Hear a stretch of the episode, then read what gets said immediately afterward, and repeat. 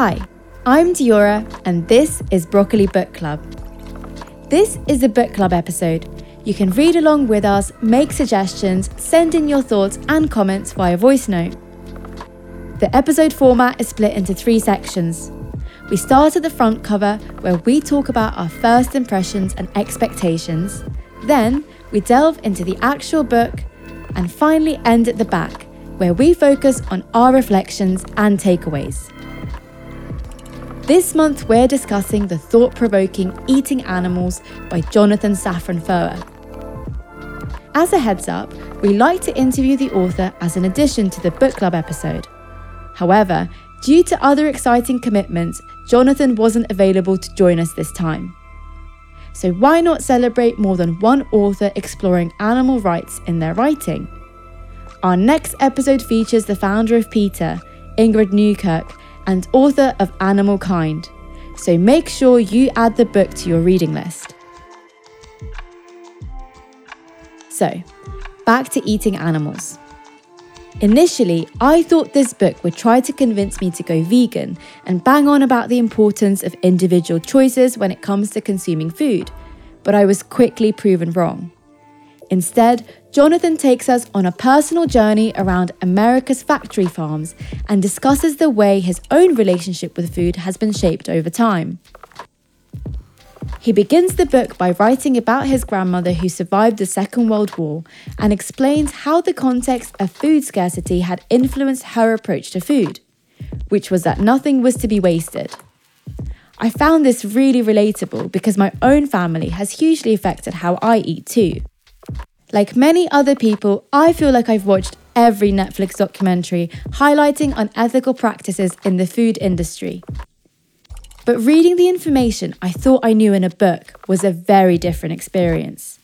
And in some ways, far more difficult because it was all laid out in front of me in black and white.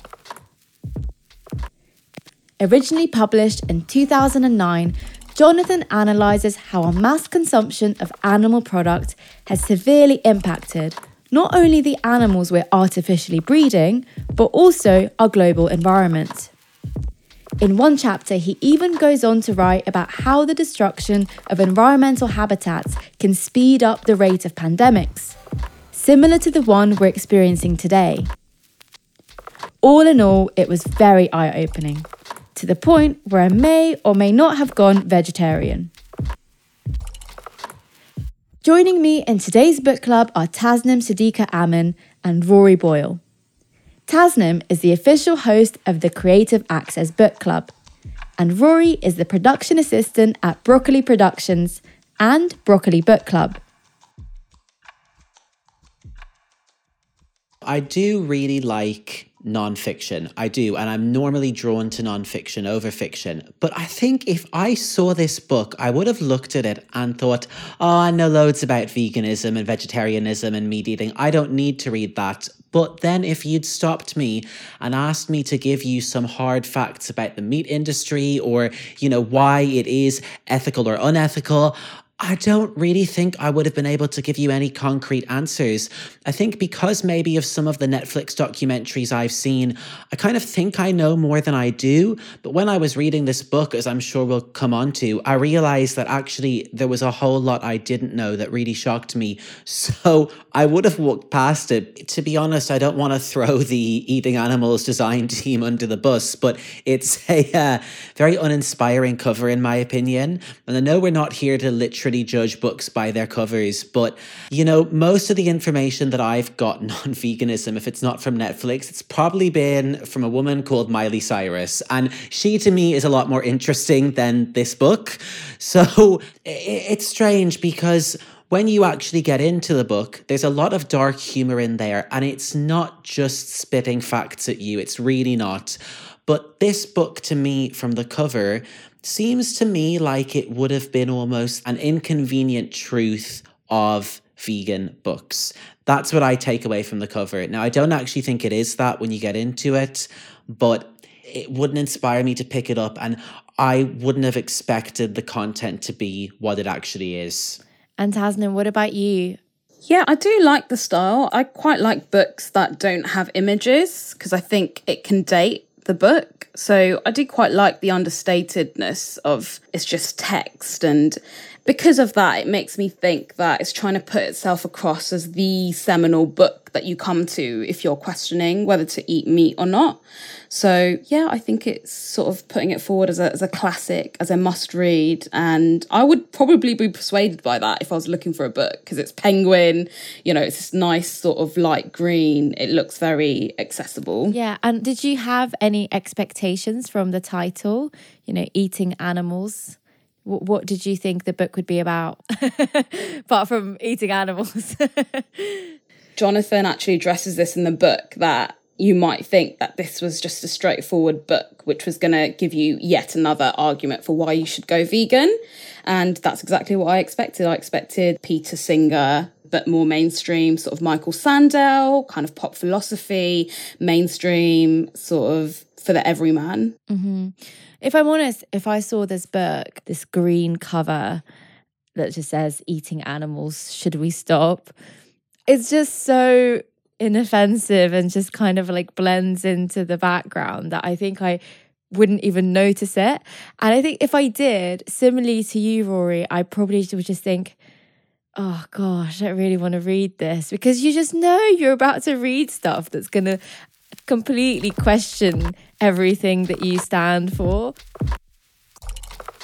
Let's delve into the book itself. I asked Rory and Tasnim what kinds of emotions they experienced while reading the book.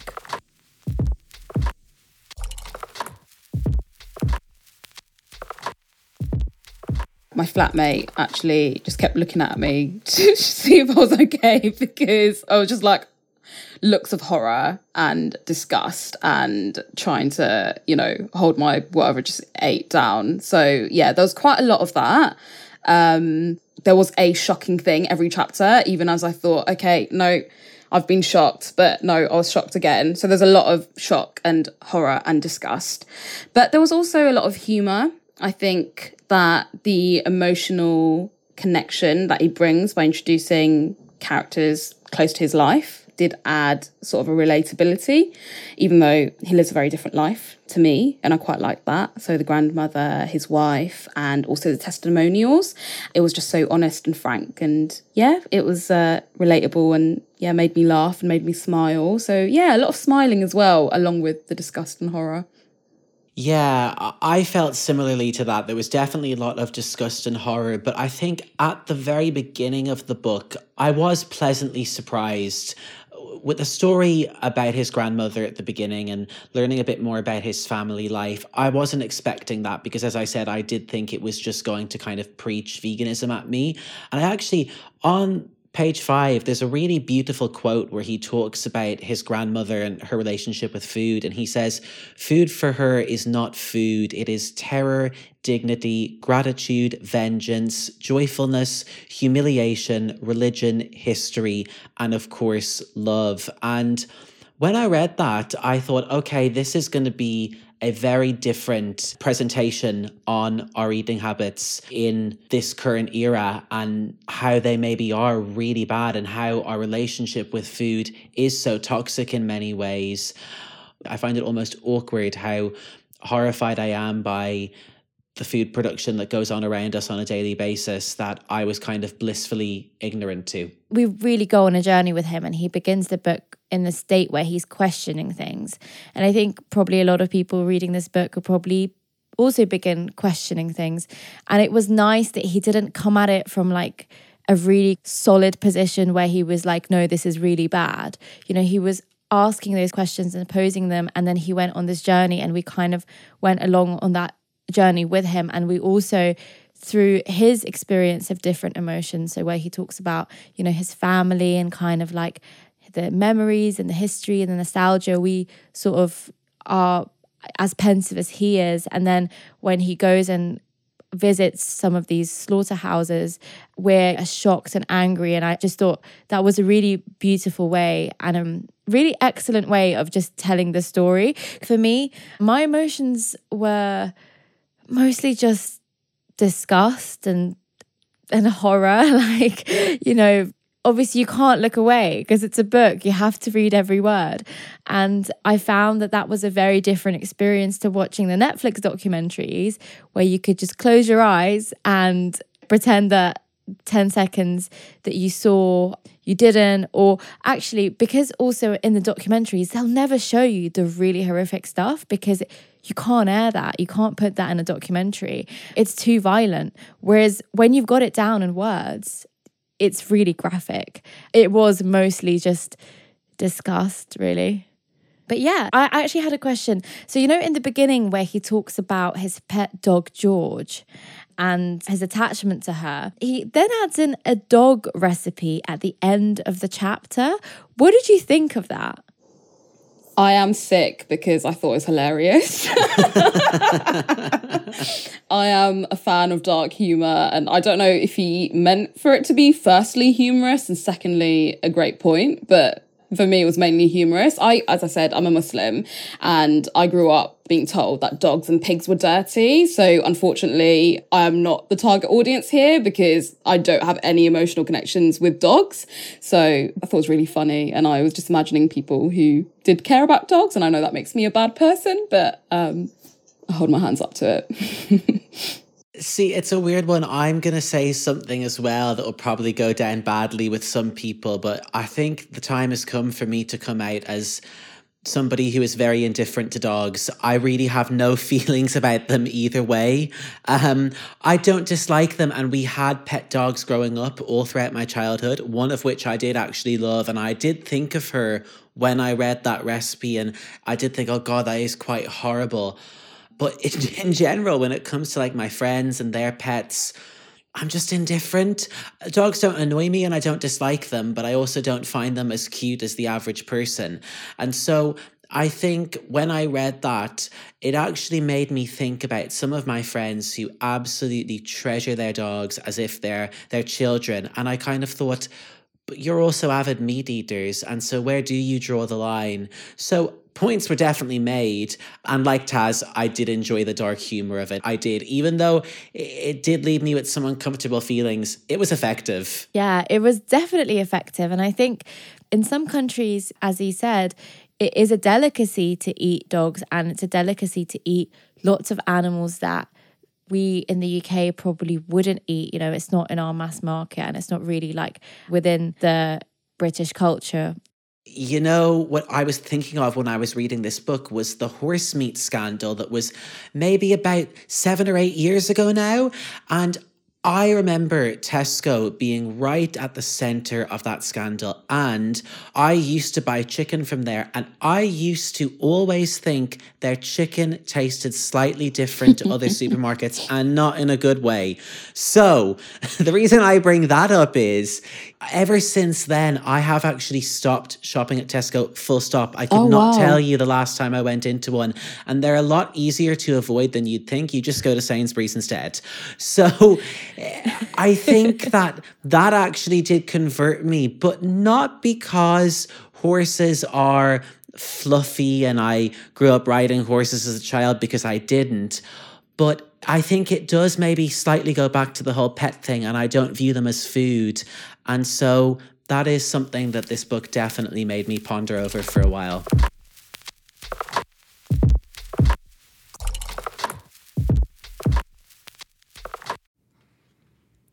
You may have heard of the podcast Juicy Scoop. Wondered what it is? Why aren't you listening? Well, I'm its host, created it, been doing it for seven years. I'm Heather McDonald of Juicy Scoop with Heather McDonald. Now, I could tell you why you should be listening to my show, but my listeners wanted to write the ad for me, and here are some of the things they said. Not your regular juicy podcast. Catch up on all the juicy topics from Hollywood and pop culture to true crime and beyond. Heather McDonald's Juicy Scoop always has great guests great laughs, and great gossip. It's a comedian's take on the hottest headlines. Juicy Scoop is the pop culture news you want to hear. No BS, no filter, no filler. Raw, real, and in the moment. Throw in the hilarity of amazing comedians that you will instantly be obsessed with, a juicy crime story, and a dash of normal life in LA moments, and you've got yourself an amazing week of Juicy Scoop. Two episodes every week, every Tuesday and Thursday. It will never let you down. Have either of you ever had an emotional connection with an animal that is used for food? Yeah, as I said, I'm not a pet person. Uh, maybe it's odd to say, but I admire animals and I respect animals. And that's mainly come from my love of like fiction and literature and Aslan and Lion King and things like that, and documentaries as well, not just fake animals and talking animals, but real animals. I have a real respect for the natural environment and I, you know, can appreciate the beauty and the kind of evolutionary beauty of animals. And I'm fascinated by how ancient birds are. And I'm I'm really interested in like whales and intelligence not necessarily out of this love for animals and therefore I won't eat them. Just respect for things and the natural world and their place in the world so and that's why I wouldn't eat a whale and that argument does sway me. And I do think that I wouldn't eat an animal, which I admired and respected, even though I don't have a personal connection with it in terms of intellectually and from fiction and kind of given them those symbolic characteristics, I couldn't eat those animals. That's really interesting. I think that the conversation about intelligence because obviously that's another thing that Jonathan does really well. He talks about like the different intelligence of the animals that we eat.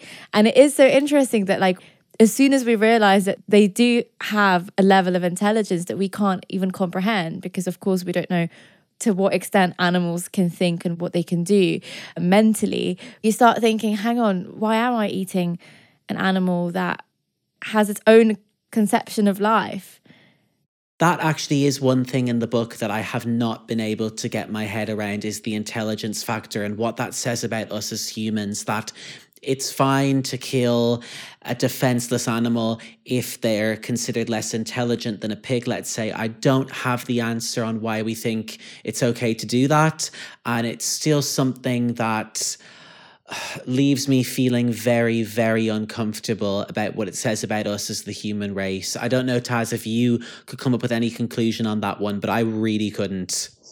Yeah, well, I think it's to do with personhood and the characteristics which make someone more a person in our eyes. And I'm not saying this is black and white, but I think intelligence is definitely, for me, the top tier attributes of what it is to be a person. I think after that is things like empathy, and then there's a pain and consciousness. And I think for me, it's a matter of degree. I do eat animals, I will continue to eat animals, and I have had this conversation growing up with many people vegans, vegetarians, meat eaters, meat lovers. And for me, it's a matter of degree. And if they have intelligence, what that signifies to me is that not only are they empathetic and suffer, but also they recognize that we witness that suffering. That notion, I think, is exactly why, for me, intelligence tells me not to eat that animal because I feel less shame. Mm-hmm. Sorry to just keep going on about this intelligence thing, but I think it is such an interesting argument and it's certainly a convincing one because, as you said, Tasnim, as soon as we realize that there are elements to animals that become almost human, you know, because we see intelligence as a kind of human condition and therefore we think oh if an animal's intelligent then it's like eating another human and that's what stops us from eating it. But i actually think that it's slightly messed up that that's what it takes for people to like not eat an animal. Like, and I'm saying that as someone who also feels similarly to what you just said, you know, about when you realize that animals are intelligent, that's when you don't want to eat them. But I just think, like, should it really take that for us to not eat animals? You know, even if they weren't intelligent, why do we think that we have a right to kill another life just because we don't understand it. Um, and yeah, like, because then it can slide into a really weird discussion about intelligence and ability and who deserves to live and who doesn't deserve to live. If you're not an intelligent being, do you not deserve to live? You know, and that that just makes me feel so uncomfortable because if we were talking about humans, that would be like a really horrific conversation. But yet, when it comes to animals, it's like we have this disconnect. But I, hear you completely on what you're saying there. You know, it became very clear to me when reading this book from very early on that we were going to look at how we treat humans and how we would never treat humans in the way we treat animals. And, you know, by page 13, there's almost a comparison to abortion. On page 93, we compare uh, raping an animal to eating one. And on page 212, there are pro slavery arguments. And, you know, I think that just highlights the intensity of this book. I'm not saying that I agree or disagree with those comparisons. I actually think in some cases they're a bit problematic. And I don't really like comparing struggles or hardships and, and other forms of discrimination. I think it can get very messy, but I think it just emphasizes how intense of a read the book was. Okay, so I just want to know what was the most shocking thing that you read? If we aren't all thinking the same thing, like I don't know, I'm I'm intrigued to hear what you guys go with. But for me, it's when the detail, I think towards the end of the book, of the cow being skinned alive and that was because the way that they try and make the animal unconscious is by design not effective and they won't kill them beforehand because they need to bleed the cow out as quickly as possible so it's more profitable. That whole sequence, I don't know if it went on for like three pages, but it felt like it went on forever because the amount of detail and in that intentional cruelty is just I I, I just I, it's burnt in my memory. Yeah, I think similarly, you know, the part of the book where Jonathan gives us the definition of a lot of different terms and what they mean that, you know, will be further referenced throughout the book. On page 56, he describes a downer, which is an animal that collapses from poor health and is unable to stand back up. And he says this does not imply grave illness any more than a fallen person does. Some downed animals are seriously ill or injured, but often they require little more than water and rest to be spared a slow and painful death. And obviously, a lot of them do experience that kind of death. And there were probably more horrific things in the book than that, but for whatever reason, just that image of an animal being deprived of water and being so weak that it's a downer. It just, it's like an image I couldn't get out of my mind. I was picturing a little chick or something that, you know, I would have seen on an Irish farm back in the day. And to think that a little animal could be experiencing that, like it still upsets me just thinking about it now. So that's one thing that really stood out to me. You know, I think the shocking stuff was all those kind of investigations and uncovered videos of deliberate cruelty and no one seeing any consequences. Because if there were consequences, then we'd have to question everything that these companies are doing. And the most disgusting thing is that they can just buy themselves out of it because they are so rich. Even though these companies can get sued and they have to do a big payout, they are effectively earning far more per hour, you know, than they ever have to pay out in a single amount of time. And that's what feels so shocking. And it shouldn't be shocking because we know that that's how the world operates now. But really seeing it kind of in black and white, it felt like injustice. Also, just one thing I wanted to say was sorry, but in the middle of this book, which was written 12 years ago, he writes about pandemics. When you got to that bit of the book, were you like, wait, what is happening? Because he basically describes the coronavirus pandemic and the reality we've been living through in the past year and a half. So, did you find that shocking? I mean, I was reading the pandemic stuff and I just thought, this feels like a prophecy. Yeah, I mean, there's a paragraph that says, the world may be on the brink of another pandemic. All countries will be affected. Widespread illness will occur. Medical supplies will be inadequate. Large numbers of deaths will occur. Economic and social disruption will be great. I mean, that's what we're living in at the moment in a nutshell. And the funniest part of that is, and this shows like the cynic in me, I think if I'd read that at the time, I almost would have skipped over that chapter and been like, okay, Jonathan, go and get some water and I'll be back in another chapter. You know, I just, I would have disregarded it. So, yeah, that part is crazy because it is exactly what's happening right now. Yes, Tasnim, what did you think about the pandemic section? Yeah, I had heard that before and I studied history at university and I and I know how regular pandemics are. So I wasn't really surprised by that. And uh, yeah, sure, we are more technologically advanced and we assume that if these things happen, they're nipped in the bud. But, you know, as quickly as our science develop, so does evolution, especially if we're breeding them in the way that we are. So, no, it, it didn't surprise me. And I had read quite a few scientists that have said this kind of thing is a case of prediction. It's just the case of whether we can outsmart it or not.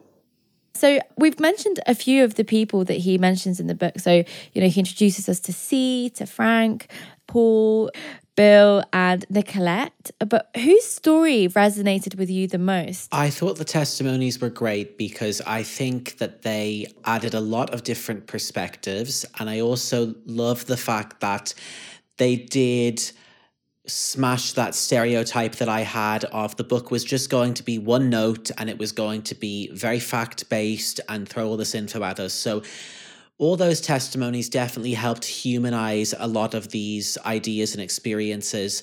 I think to me, the one that I actually was the most engaged with was C, simply because we never learn their true identity. And what's happening in that scenario, you can't help but feel the drama and the excitement and the anxiety and intensity of that moment where, you know, they sneak into somewhere they're not supposed to be. They're uncovering all of these horrible things happening to these animals that they are essentially saving, um, as Jonathan, I think, puts it in the book. And I just love that intrigue and mystery of there's only so much that we know about C. Mm-hmm. Yeah. I actually really liked Bill.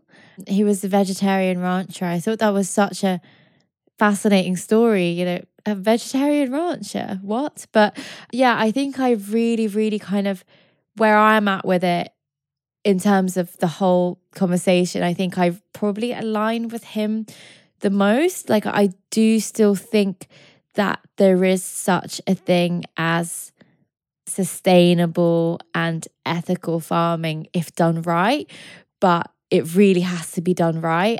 And actually, in the book, it's really sad because he gets pushed out of his own company and it shows the reality of what sustainable farming actually looks like and the limitations of sustainable farming.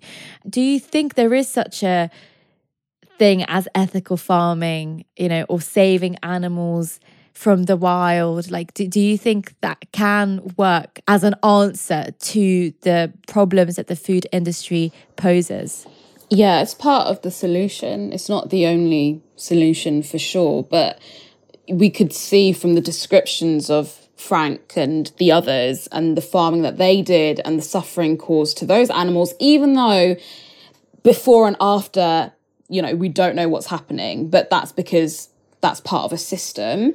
You could see there's a difference in terms of how they live. And yeah, they might be aware that slaughter is to come, but it's better. And I think it can't be one or the other. So I think it's part of the solution. I think the other part of the solution is yeah, people eat too much meat. It's too easily accessible, it's too cheap. So if we made it sustainable and the prices went up, really, the economy does the rest, doesn't it? Because people aren't going to be able to afford so much and maybe we can go back to a time where it is something that is valuable and you have it, you know, when you can.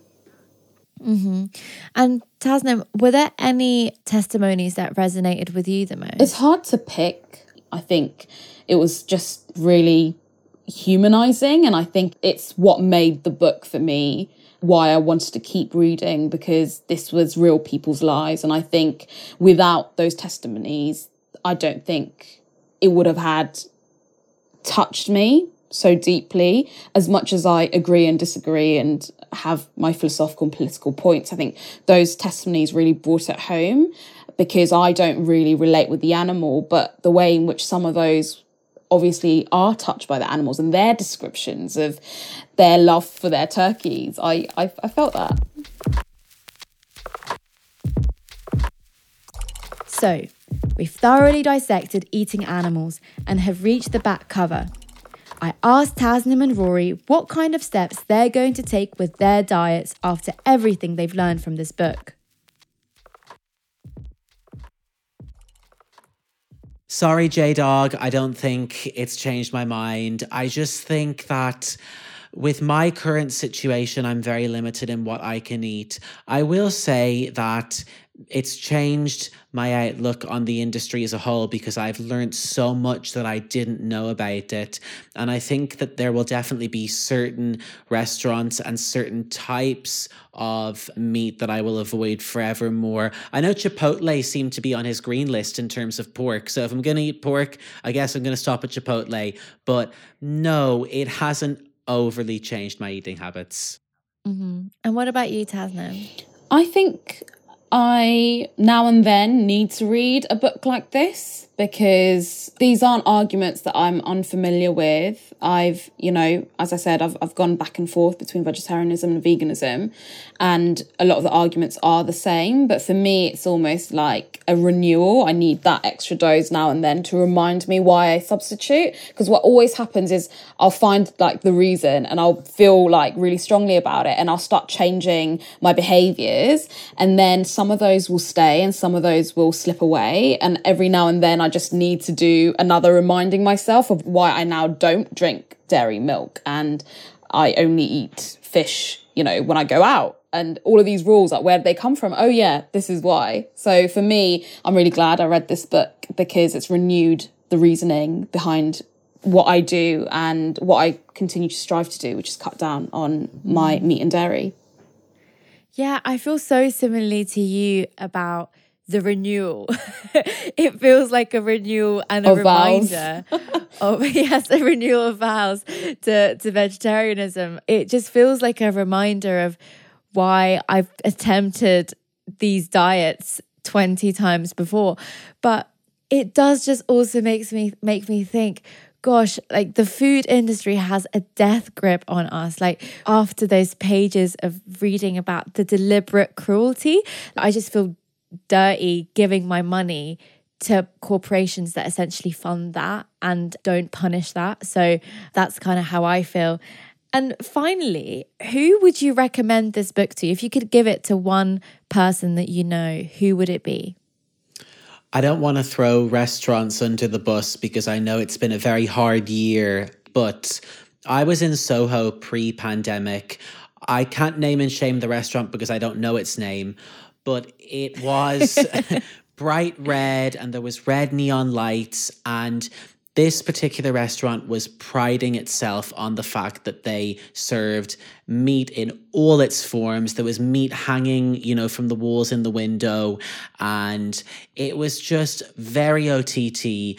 And look, I still eat meat, so I can hardly judge, but I think there's something to be said for not glorifying cruelty against animals. And to me, that's almost what that restaurant was doing. It was very much a middle finger to anybody who is vegetarian, flexitarian, vegan. That's how I read their advertisement, their presentation of their restaurant. So I would like to give it to the owner of that restaurant. And I don't think I'm going to be changing his or her mind, but just maybe have them rethink, you know, their approach to meat. For me, I think I would give the book to my family. Sorry, that's not one person.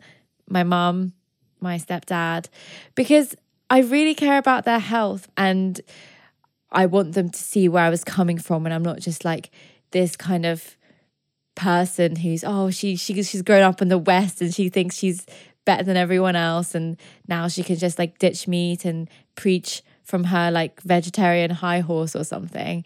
So that would be my choice. I would recommend it to my American friends that I went to university with and their husbands. um because I think this book I do think is written for Americans and I think that's where they're going to get the most impact, especially because he does place the family value of how he came to this journey again and stuck to it because he married his wife and he had a son and he thought, how can I pass on my culture but also look him in the eye when I discuss these things? And I think that's why I would recommend it to those friends.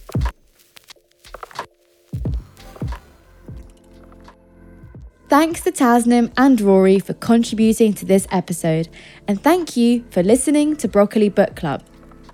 In next month's book club, we'll be discussing This Changes Everything Capitalism versus Climate by Naomi Klein.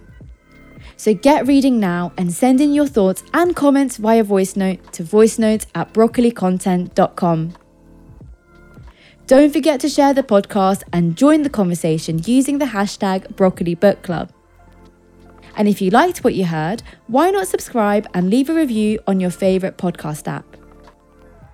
I've been your host, Diyora, and you can find me on Twitter or Instagram at the Diyora. Broccoli Book Club is produced by Jaja Mohammed, assistant produced by Rory Boyle, executive produced by Renee Richardson, and mixed by Rob Fincham. This is a Broccoli production.